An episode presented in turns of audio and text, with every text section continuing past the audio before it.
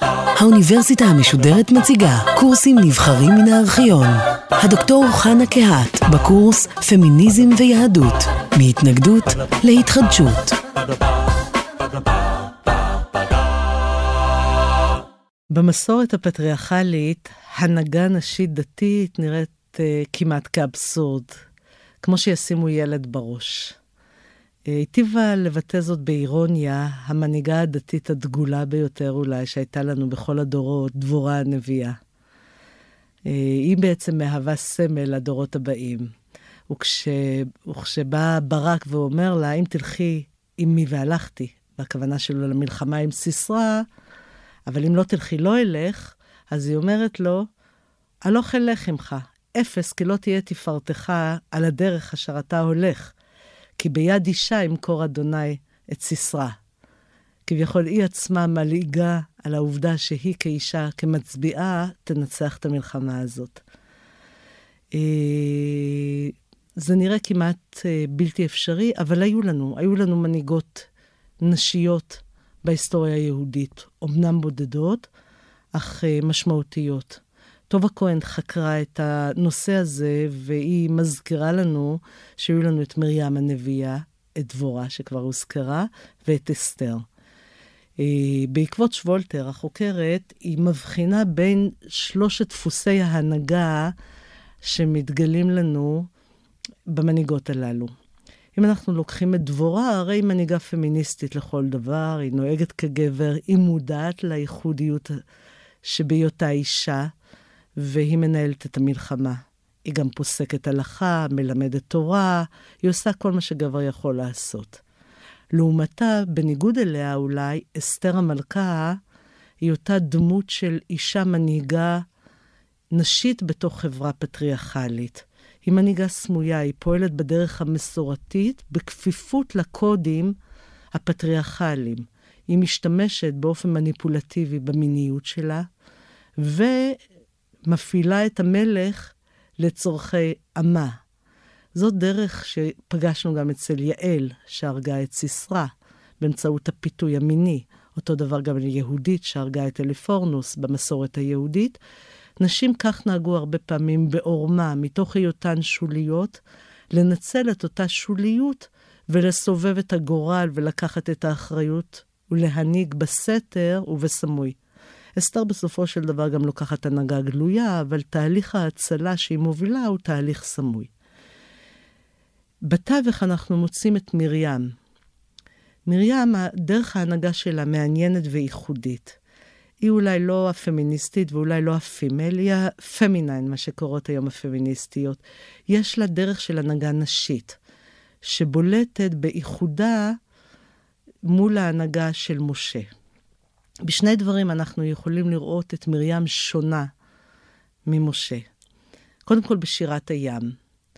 יש לנו את הפרק שמספר על אז ישיר משה ובני ישראל, ושירה מאוד מרשימה אחר כך, פרק שלם של שירה. משה מתחיל, שירו לאדוני כגאו גאה, סוס ורחבו רמה בים. והוא ממשיך אחר כך, וקל לדמיין את הסיטואציה. עם ישראל עומד ומקשיב, ומשה בעצם מתנבא ושר שירה נשגבת. ייתכן שהעם עונה אחריו, שירו לאדוני כגאו גאה.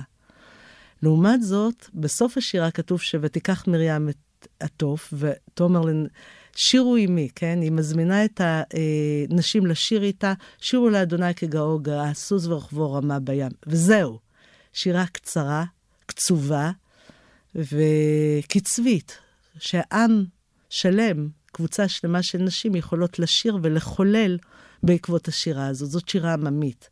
כאן מרים מתגלה במידת העממיות שלה. במקום שני שאנחנו מוצאים את מרים יוצאת מגדרה, זה בביקורת שהיא מותחת על משה כשאישה כושית לקח. וגם שם אנחנו מוצאים את המידה הזאת של שוויוניות, של עממיות, והטענה שלה כנגד משה היא, למה הוא מתבדל ומשתנה ונוהג באופן שונה? גם רק בו דיבר השם, הרי גם בנו דיבר האלוהים, ואנחנו לא נוהגים כמוה, אנחנו לא פורשים, אנחנו לא עושים דין אחד לעצמנו, דין שונה. מרים לא אוהבת את האריסטוקרטיה. היא מייצגת את אותה הנהגה שוויונית, שיתופית, שיש הרבה שחושבים שזאת ההנהגה הנשית, כפי שמתגלה בימינו. אם אנחנו מסתכלים כיום על האופציה שנשים יתלו מנהיגות בחברה הדתית, בתחומים הדתיים, קשה לראות את זה קורה ומתרחש בממסד הרבני. ישנה התנגדות נחרצת לכל שילוב של נשים בבתי הדין, כרב או כרבה, או לחלום על זה שתהיה אישה שהיא תהיה רב ראשי, קשה לראות את זה באורתודוקסיה היום. האמנם זה אסור? לא בטוח. אם אנחנו בוחנים את ההיבט ההלכתי, תמיד יצטטו את הרמב"ם. הרמב"ם המפורסם בנושא של הנהגת נשים. הרמב"ם בהלכות מלכים כותב, שאין מעמידין אישה במלכות, שנאמר שום תשים עליך מלך, מלך ולא מלכה, כך המדרש אומר, ולכן אומר הרמב"ם, וכן כל משימות בישראל, אין ממנים בהם אלא איש. השאלה שאנחנו צריכים לשאול על הרמב"ם הזה, האומנם כל משימות בישראל הם כמו מלך, הם שררה, שלכך הכוונה במלכות, הם שלטון פוליטי, או שייתכן, והרבנות היום, הפונקציות של הרבנות והדיינות, אינן אותו דבר. זאת שאלה של ימינו. שאלה אחרת שפרשני הרמב"ם שאלו אותו כבר, ומה עם דבורה? יש לנו הרי תקדים של מנהיגה דתית, אישה, שהתקבלה באופן לחלוטין לגיטימי. ובאמת מנסים לתרץ את זה. ויש כאלה שאומרים שדבורה זה היה מקרה יוצא דופן. או שדבורה לא הייתה מנהיגה פוליטית, אלא הייתה יותר מורת הלכה, או מלמדת תורה. ואלו דברים שלכל הדעות מותר לאישה לעשות, ללמד תורה, להורות הלכה, כך שהיא לא חרגה מן המסגרת של האיסור השלטוני. ויש כאלה שאומרים, כמו הרמב"ן, שדבורה קיבלו אותה ברצון. זה לא היה מקרה יוצא דופן, שגם זאת תשובה שקיימת אצל פרשני הרמב"ן, שזה המקרה יוצא דופן, שאלוהים ציווה באופן מיוחד באותו מקרה על דבורה, כי היא הייתה יחידה בדור ולא היה מישהו אחר ראוי, אלא שבאמת העם קיבל אותה ברצון. זאת תשובה שאנחנו עוד נבחן אותה בהמשך, כי יש לה משמעות הלכתית גם לימינו. מה קורה מבחינת ההלכה באמת? כפי שאמרנו, מתקדים דבורה, החכמים והפוסקים עד ימינו לומדים שאין שום מניעה לכך שאישה תלמד הלכה, תורה הלכה, תהיה פוסקת הלכה. העיקר שתלמד הרבה ותדע הרבה. ורוב הפוסקים מקבלים שדבורה, כפי שהחכמים אומרים, שהם משווים אותה לשמואל, מה הוא ברמה, פי ברמה, ברגע שהיא הייתה ראויה מבחינת הידע, מבחינת היכולת, מבחינת האישיות, היא הפכה להיות מורת הלכה וחכמה במובן של פוסקת הלכה. יש לנו גם תקדים של אישה בתקופת החכמים שלימדה תורה, לא רק דבורה, וזאת ברוריה. ברוריה אנחנו גם יודעים שהיא פסקה הלכה, יש לנו בתוספת המקרה של מחלוקת סביב קלוסטרה, שזה סוג של כלי, של תנור, אם הוא תמה או טהור, והתשובה של ברוריה מתקבלת שם להלכה כטובה ביותר, ויש גם מקרה אחר שמסופר לנו בתלמוד הבבלי במסכת עירובין, שברוריה בטשה בתלמיד ההוא, בטשה זה היא בעתה באותו תלמיד, שלמד ושנה בשקט, בלחש. והיא אמרה לו, לא כך כתוב, ארוחה היא שמורה. אם ארוחה היא בכל האיברים שלך, אז היא תישמר. מה אתה לומד כל כך בצורה פסיבית בשקט? אם אתה לא לומד בקול, היא לא תישמר ברמ"ח איבריך. כדי ללמוד תורה צריך ללמוד בצורה עירנית, בצורה אחרת, בצורה של חיים, ולא סתם לשבת ולנמנם על המגילה. ומכאן יש לנו הוכחה שחכמים ראו את ברוריה בסיפור הזה כמסתובבת בבית המדרש בין התלמידים. כך שכפי הנראה, לפחות לפי הסיפור המסופר כאן, ברוריה גם לימדה בבית המדרש. אין גם מניעה הלכתית שאישה תערוך את אותם טקסים שרבנים עורכים אותם היום. אם זה עריכת קידושין, טקס הקידושין, ואם זה עריכת טקס הגירושין. בסופו של דבר, התפקיד של עריכת הטקס הוא תפקיד של השגחה. כמו שיש לנו משגיחת כשרות. וזה יש לנו היום כבר. הרבנות מכשירה הרבה נשים להיות משגיחות כשרות בבתי מלון ובמסעדות, במוסדות ציבור. כך בעצם זה המהות של התפקיד של לערוך את הקידושין, להשגיח שהכל נעשה כפי שכתוב בהלכה. יכול להיות סיטואציה אחרת שהמסדר קידושין, אותו רב, הוא גם שליח של החתן, הוא מברך את ברכת הקידושין. ובהלכה נאמר שכולם כשרים להיות שליחים לנישואין. גם אישה, אין הדרה של נשים מאותה שליחות. יש דעה גם שהברכה הזאת היא לא ברכת שליחות, כאילו האישה היא לא השליח של החתן לקדש את האישה, או האיש, הרב שמסדר, אלא שזה ברכת שבח, סתם כמו כל ברכה שאנחנו משבחים את האל, וגם כאן אין מניעה, כי נשים מברכות ברכות שבח, כך שאין ממש מניעה בכך שאישה תסדר קידושין, וגם אותו דבר לגבי סידור הגירושין. נאמר שמי שעושה גט, מי שמסדר גירושין, צריך להיות בקי גדול בהלכה. כך שאם אישה יודעת היטב את הלכות הגירושין והלכות כתיבת הגט, אין סיבה שהיא לא תעשה זאת. המקרה היחיד שיכולה להיות בעיה, זה מקרה שנדרש כוח שלטוני בגט. וזה מקרה שצריך לכפות את הגט על הגבר, שזה מעשה של שררה. ואם אנחנו נלך לפי ההלכה שקבע הרמב"ם, שנשים אינן נוקטות בפעילות של שררה, של שלטון פוליטי, ייתכן שבמקרה הזה שצריך לכפות גט, מבחינה הלכתית יש מקום לומר שנשים לא יכולות לעשות את זה לפי הגישה של הרמב"ם. גם בשאלה של לדון בדינים שהם לא סידור גירושין, מה שרוב הדיינים עושים היום, אלא בדיני ממונות, במחלוקת עסקית למשל, ישנה מחלוקת בין חכמי ימי הביניים, הראשונים, אם אישה יכולה להיות דיינת או לא. יש כאלה שבגלל שאישה פסולה לעדות, לפי המסורת ההלכתית, אמרו אם היא פסולה לעדות, מכאן גזרנו גם את הפסילה שלה לדון. אולם יש כאלה שמתאגדים דבורה, למדו שאין היא פסולה להיות דיינת, כי דבורה כבר הוכיחה שהיו נשים דיינות, שבאו לפניה עם המחלוקות שלהם, וגם בגלל האמירה של חכמים, שהשווה כתוב אישה לאיש לכל דינין שבתורה. שזאת קביעה שאומרת שגם אישה נידונה, כמו גבר, אם היא עוברת על כל מיני עבירות, היא גונבת, היא גוזלת, וגם היא יכולה לדון. זאת אומרת, זה גם פסיבי וגם אקטיבי. להלכה זה לא הוכרע לחלוטין, כי בימינו אין לנו ממש בית דין. מה שקיים היום במדינה המודרנית, גם במדינת ישראל וגם בתפוצות, זה בעצם בתי משפט אזרחיים, ובתי הדין הרבניים קיבלו את המנדט רק לצורך העניין של דיני אישות, של נישואין וגירושים. וכל דין שנערך מחוץ לכותלי בית המשפט האזרחי, שם נשים לוקחות חלק פעיל כשופטות בשוויון מלא.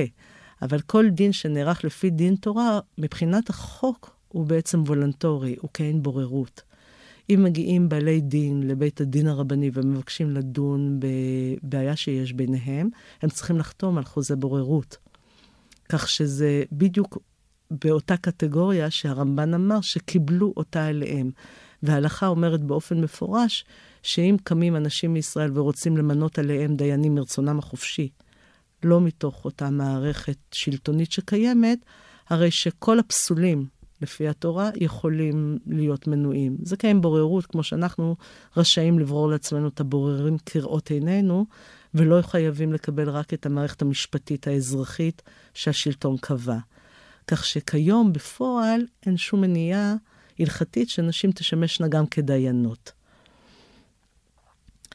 גם בנבואה אנשים נטלו חלק. יש לנו בגמרא אמירה ש7 נביאות נתנבאו לישראל, ולא פחות מה7, שרה, מרים, דבורה, חנה, אביגייל, חולדה ואסתר. עם התמונה כל כך ורודה מבחינת המערכת ההלכתית, למה זה כל כך מוזר ונשמע כמעט כאבסורד למנות נשים לכל התפקידים האלה במנהיגות הדתית, באורתודוקסיה היום? קודם כל, הסיבה שכבר מנינו אותה פעמים רבות, הפחד מהרפורמה, והעובדה שאחד מהחידושים שהרפורמים מנהיגו מיד זה שוויון בין המינים.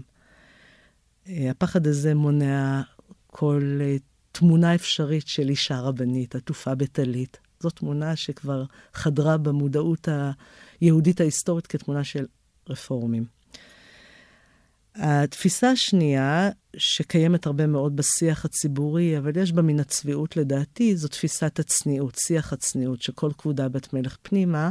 כשאנחנו מדברים על האורתודוקסיה המודרנית היום במיוחד, כשאנשים שלומדים באקדמיה ועובדים במקומות עבודה ציבוריים, ובאים במשא ומתן עם עורכות דין ועם שופטות ועם פקידות, הרי קשה לראות את הטענה הזאת כרצינית, כי בכל מקרה כבר יש ערבוב גדול בין המינים, והדרת הנשים דווקא מן המנהיגות, היא לא זו שתשמר את אותו שיח או את אותו ערך, במיוחד שרבנים היום מלמדים בנות, ורק לא מאפשרים שיהיה מצב הפוך, שאישה תלמד בנים. הסיבה השלישית זה המאבק הפטריארכלי, המאבק המגדרי הקיים בין המינים. הוא לא קיים רק בתוך המגזר הדתי ובתוך האורתודוקסיה, הוא קיים בכל החברה ובכל תתי החברה, חברות, כאשר הגברים מנסים לשמר את כוחם העליון, ולא מוכנים ליצור חברה שוויונית ולוותר על המבנה ההיררכי הקיים. ובכל זאת אני רוצה לצטט מה שחכמים אמרו על דבורה הנביאה, במדרש של אליהו רבה, שואלים באמת חכמים, האם באמת דבורה הייתה יחידה בדור? הרי פרחס בן אליהו עומד בימיה, והוא יכול היה להיות ראש הקהילה או מנהיג הציבור. למה דווקא דבורה? הרי היא אישה. אומר שם, לפי המסורת זה אליהו, לפי המדרש, מעיד אני עלה את השמיים ואת הארץ, בין גוי, בין ישראל, בין איש ובין אישה, בין עבד ובין שפחה. הכל לפי המעשה שעושה, כך רוח הקודש שורה עליו. יש פה אמירה שוויונית לחלוטין שאומרת שמי שראוי לרוח הקודש ולנבואה, מי שראוי להניג את עם ישראל, זה מי שהוא ראוי, מי שראוי לפי מעשיו ולא לפי מוצאו ולא לפי מינו. גם אם הוא גוי, גם אם הוא ישראל, גם אם הוא עבד, זה לא משנה. משנה באמת האדם, האישיות שלו ובאמת היכולות שלו. מה קורה היום מבחינת השתלבותן של נשים במנהיגות הדתית? אז כפי שאמרנו, במישור הממסדי מעט מאוד קורה. לעומת זאת, ישנה התפתחות רחבה מאוד בשדה.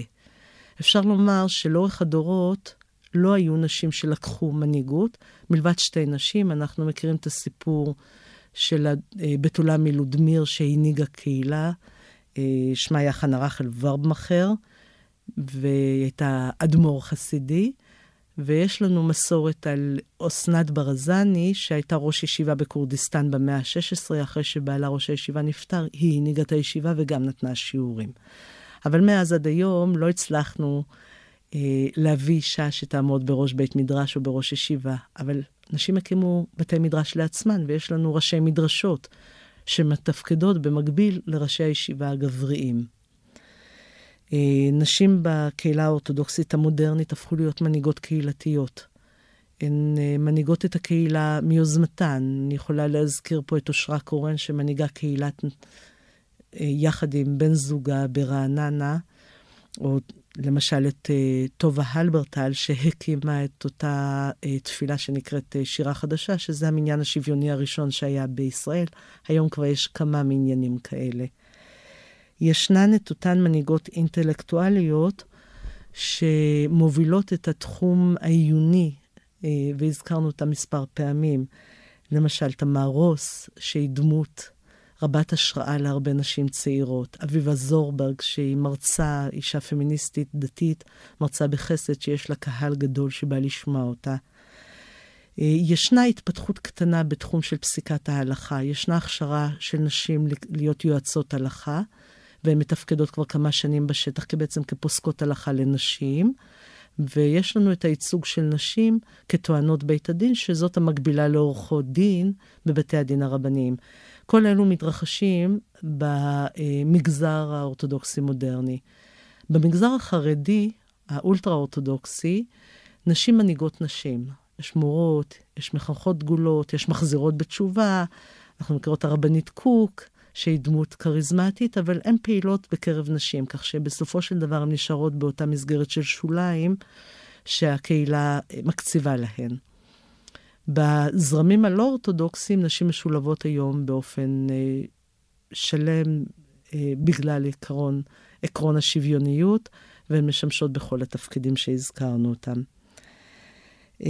אפשר לומר גם, היום אחרי מחקר מקיף שנערך סביב סגנון ההנהגה של הנשים האלה, שהן מצטיינות במה שנקרא אותה הנהגה נשית, פמינינית, יותר שיתופיות, יותר דמוקרטיות, יותר מעצבות מאשר שולטות, פחות סמכותיות, וזה חלק מתוך ההנהגה הנשית בכלל בתרבות הכללית, כפי שהיא מצטיירת בדורנו.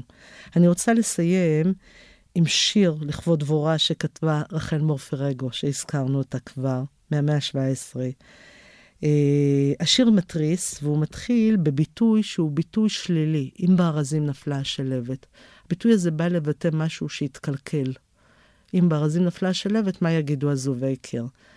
ורחל לוקחת את הביטוי הזה באופן סרקסטי דווקא לומר את האמירה ההפוכה. כשהיא אומרת על דבורה, אם בארזים נפלה השלבת, אני יודעת, מבחינתכם הגברים, אם דבורה מתנבט או עושה את מה שהיא עושה, אתם רואים את זה כקלקול. אבל בשבילנו הנשים, היא הפכה להיות לאות, היא הפכה להיות לסמל. הנה דבורה שופטה איתה. אני לא עושה עוולה ולא יעתה, זאת אומרת, אני לא עושה דבר שהוא לא יאה בזה שאני רוצה מנהיגות, בזה שאני רוצה להידמות לדבורה. היא קוראת לכל הנשים לשים את דבורה כסמל. לכן לראש נשים תהיה כותרת דבורה, ולא כפי שאתם חושבים שאם אישה לומדת ואם אישה רוצה להנהיג, הרי זה אוי ואבוי. אתם תגידו, אם ברזים נפלה השלהבת, ואני אומרת שהשלהבת הזאת תדליק עוד הרבה הרבה שלבות, כיוון שאנחנו נראה בה אות ומופת. אות ומופת. אות ומופת.